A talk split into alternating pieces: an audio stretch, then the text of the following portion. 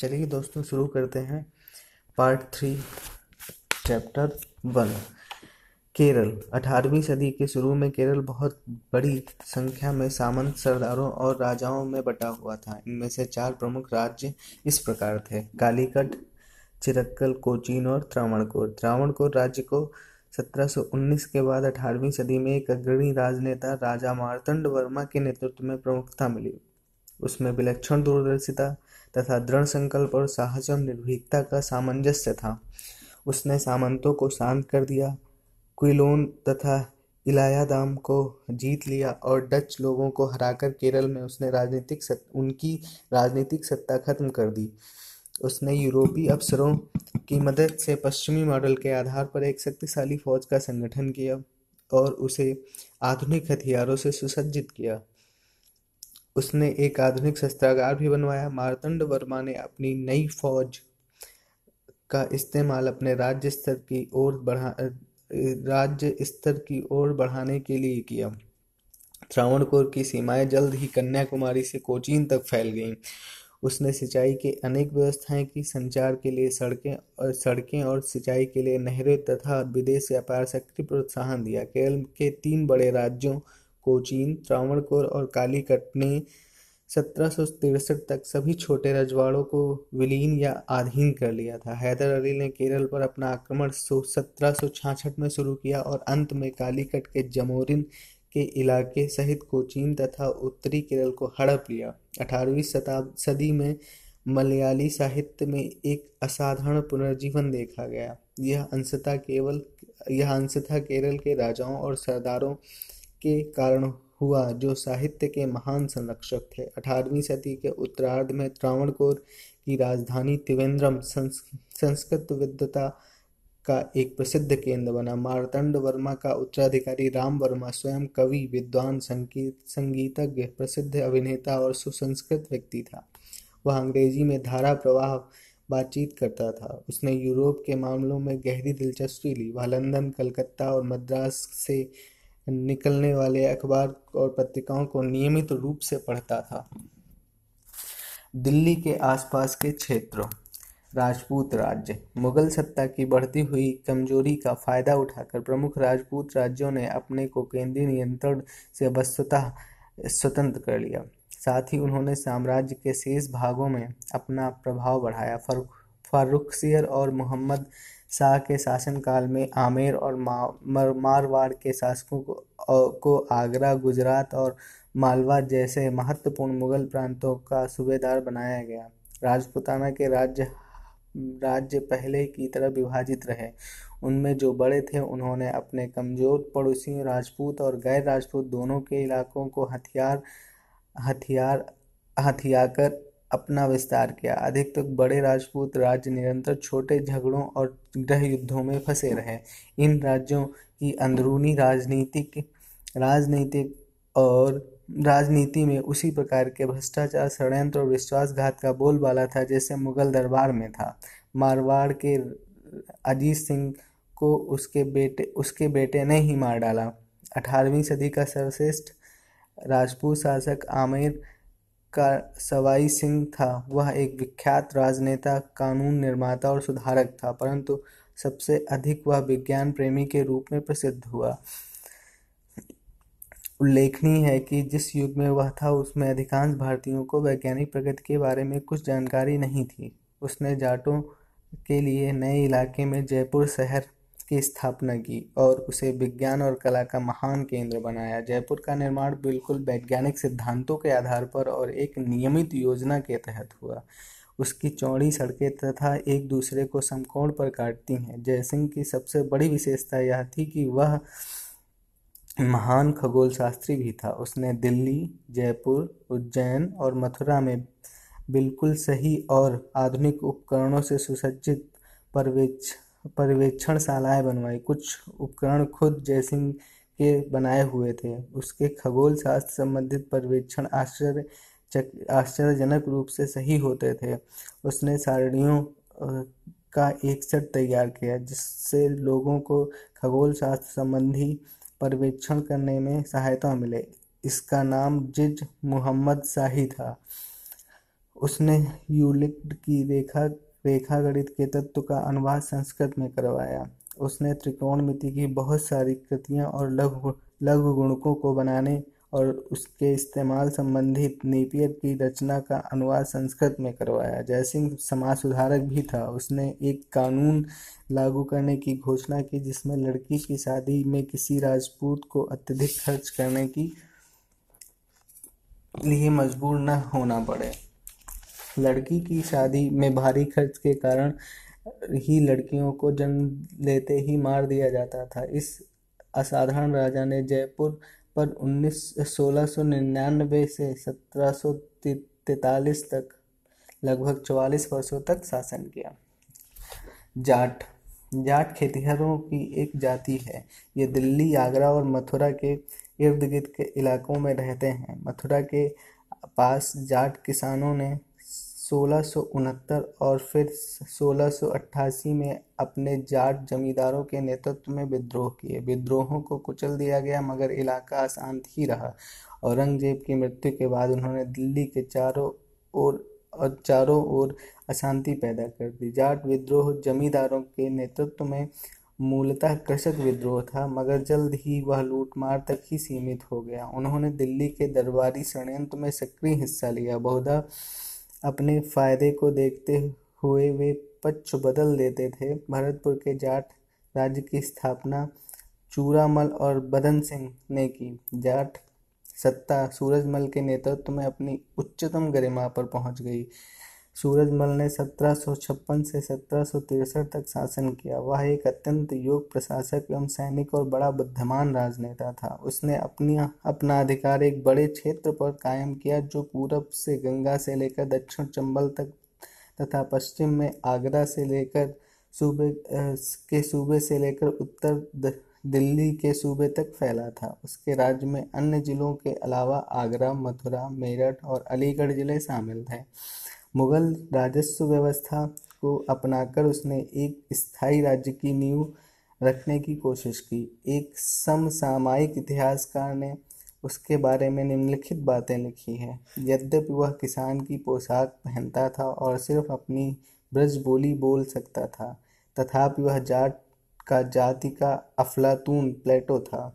समझदारी और चतुराई तथा राजस्व और नागरिक नागरिक मामलों का प्रबंध करने की योग्यता में उसकी बराबरी करने वाला आसफ जाह बहादुर को छोड़कर हिंदुस्तान के बड़े सामंतों में कोई नहीं था। वह सत्रह में मर गया। उसके बाद जाट राज्य की अवनति हो गई। वह छोटे जमींदारों के बीच बट गया, जिसमें से अधिकतर लूटमार पर ज़िंदा रहने वाले रहने लगे। बंगस पठान और रूहेले, एक अफगान दुस्साहसी मोहम्मद खां बंगस ने फर्रुखाबाद के इर्द गिर्द के इलाके, अलीगढ़ और कानपुर के इलाके पर फर्रुखसियर और मोहम्मद शाह के शासनकाल में अपना अधिकार कायम कर लिया।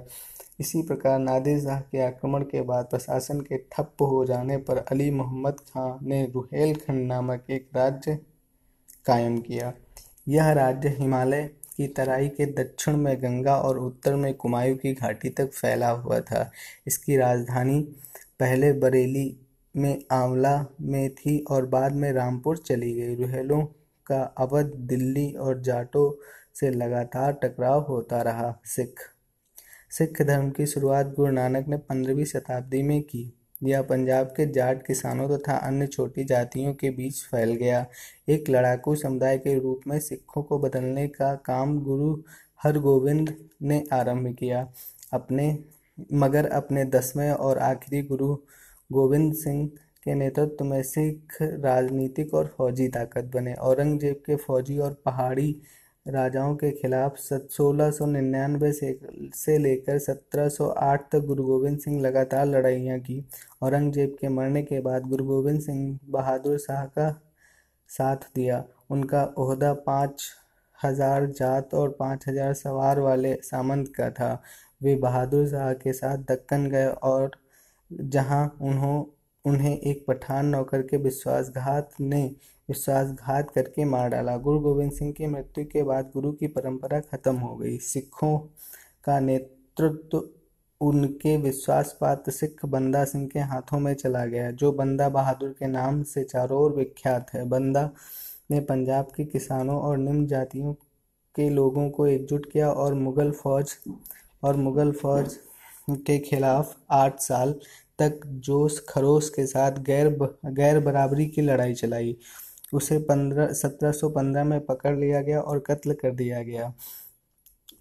उसकी असफलता के अनेक कारण थे। मुगल सा, मुगल शासन अभी भी काफ़ी शक्तिशाली था। पंजाब के पंजाब के संपन्न वर्ग और ऊँची जातियों के लोगों ने उसके विरोधियों तथा विरोधियों का साथ दिया। क्योंकि वह निम्न जाति और गाँव की गरीब जनता का हिमायती था। अपनी धार्मिक कट्टरता के कारण वह मुगल विरोधी समस्त ताकतों को एकजुट नहीं कर सका। सिखों को फिर से उठा, उठ खड़ा होने का मौका नादिर शाह और अहमद शाह अब्दाली के आक्रमणों और उनके कारण पंजाब के प्रशासन में हुई गड़बड़ी ने दिया। आक्रमणकारियों की फौजों के आगे बढ़ने पर सिखों ने बिना भेदभाव किए उनको लूटा और धन तथा सैनिक शक्ति इकट्ठी की। अब्दाली के पंजाब के वापस पंजाब से वापस जाने के बाद उन्होंने राजनीतिक रिक्तता को भरना आरंभ किया। उन्होंने 1765 और 1800 के बीच पंजाब और जम्मू को अपने अधिकार में कर लिया। सिख बारह मिसलों या संघों में संगठित थे, जो सूबे के विभिन्न भागों के में काम करते थे। ये मिसल एक दूसरे के साथ पूरी तरह सहयोग करते थे। मूलतः वे समानता के सिद्धांत पर आधारित थे। किसी मिसल के मामले पर विचार करने और उसके प्रधान तथा अन्य अधिकारियों को चुनने में सभी सदस्य समान रूप से हिस्सा लेते थे। धीरे धीरे मिसलों का राजतांत्रिक और अकुलीन चरित्र लुप्त हो गया और शक्तिशाली प्रधानों, सामंतों और सरदारों तथा जमींदारों ने उन पर अपना दबदबा कायम कर लिया। भाईचारे की भावना और खालसा की एकता भी लुप्त हो गई क्योंकि प्रधान निरंतर आपस में झगड़ते रहते थे। उन्होंने अपने को स्वतंत्र सरदार घोषित कर दिया था। रणजीत सिंह के अधीन पंजाब। अठारहवीं सदी के अंत में सुकेर चकिया मिसल के प्रधान रणजीत सिंह ने प्रमुखता प्राप्त कर ली। वह एक ताकतवर और साहसी सैनिक, कुशल प्रशासक और चतुर कूटनीतिज्ञ था। वह जन्मजात नेता था। उसने 1799 में लाहौर और 1802 में अमृतसर पर कब्जा कर लिया। उसके उस उसने सतलज के पश्चिम के सभी सिख प्रधानों को अपने अधीन कर लिया और पंजाब में अपना राज्य कायम किया। बाद में उसने कश्मीर, पेशावर और मुल्तान को भी जीत लिया। पुराने सिख प्रधान बड़े जमींदार और जागीर बना दिए गए थे। उसने मुगलों द्वारा लागू की गई भू राजस्व की व्यवस्था में कोई परिवर्तन नहीं किया। भू राजस्व का हिसाब पचास प्रतिशत सकल पचास प्रतिशत सकल उत्पादन के आधार पर लगाया गया। रणजीत सिंह ने यूरोपीय प्रशिक्षकों की सहायता से यूरोपीय ढर्रे पर शक्तिशाली, अनुशासित और सुसज्जित फौज तैयार की। उसकी नई नीति, नई फौज केवल सिखों तक ही सीमित नहीं थी। उनमें उसने गोरखा, बिहारी, उड़िया, पठान, डोंगरा तथा पंजाबी मुसलमानों को भी अपनी फौज में शामिल किया। उसने लाहौर में तोप बनाने के आधुनिक कारखाने खोले तथा मुसलमानों को तोपचियों को काम पर लगाया। कहा जाता है कि उसकी फौज एशिया की दूसरी सबसे अच्छी फौज थी। पहला स्थान अंग्रेज़ी ईस्ट इंडिया कंपनी की फौज का था। रणजीत सिंह बखूबी अपने मंत्रियों और अफसरों का चुनाव करता था। उसका दरबार श्रेष्ठ व्यक्तियों से भरा हुआ था। धर्म के मामले में वह असह असह, सहनशील तथा उदारवादी था। न केवल सिख, बल्कि मुसलमान तथा हिंदू संतों को भी वह आदर सम्मान और संरक्षण देता था। धर्मपरायण सिख होते हुए भी कहा जाता है कि अपने सिंहासन से उतरकर मुसलमान फकीरों के पैरों की धूल अपनी लंबी सफ़ेद दाढ़ी से झाड़ता था। उसके अनेक महत्वपूर्ण मंत्री और सेना, सेनापति मुसलमान और हिंदू थे। इसका इसका सबसे प्रमुख और विश्वासपात मंत्री फ़कीर अजीजुद्दीन था। उसका वित्त मंत्री दीवान दीनानाथ था, परंतु किसी भी दृष्टि से रणजीत सिंह द्वारा शासित पंजाब एक सिख राज नहीं था। राजनीतिक सत्ता का इस्तेमाल केवल सिखों के फ़ायदे के लिए नहीं होता सिख किसान उतना ही उत्पीड़ित था जितना हिंदू या मुसलमान किसान था। वस्तुतः रणजीत सिंह के अधीन एक राज्य के रूप में पंजाब का ढांचा अठारहवीं शताब्दी के अन्य भारतीय राज्यों की तरह ही था। जब उन, जब 1809 में अंग्रेज़ों ने रणजीत सिंह को सतलज पार करने से मना कर दिया और नदी के पूरब के सिख राज्यों को अपने संरक्षण में ले लिया, तब उसने चुप्पी साध ली क्योंकि उसने महसूस किया कि उसके पास अंग्रेज़ों का मुकाबला करने की शक्ति नहीं है। एक प्रकार उस अपन, उसने अपने राजनयिक यथार्थवाद और सैनिक शक्ति के ज़रिए अपने राज्य को अंग्रेज़ों के अतिक्रमण से बचा लिया, मगर वह विदेशी खतरे को हटा नहीं सका। उसने उस खतरे को अपने उत्तराधिकारियों के लिए छोड़ दिया, इसलिए उसकी मृत्यु के बाद उसका राज्य जब सत्ता के तीव्र आंतरिक संघर्ष का शिकार हो गया, तब अंग्रेज़ आए और उन्हें उसे जीत लिया।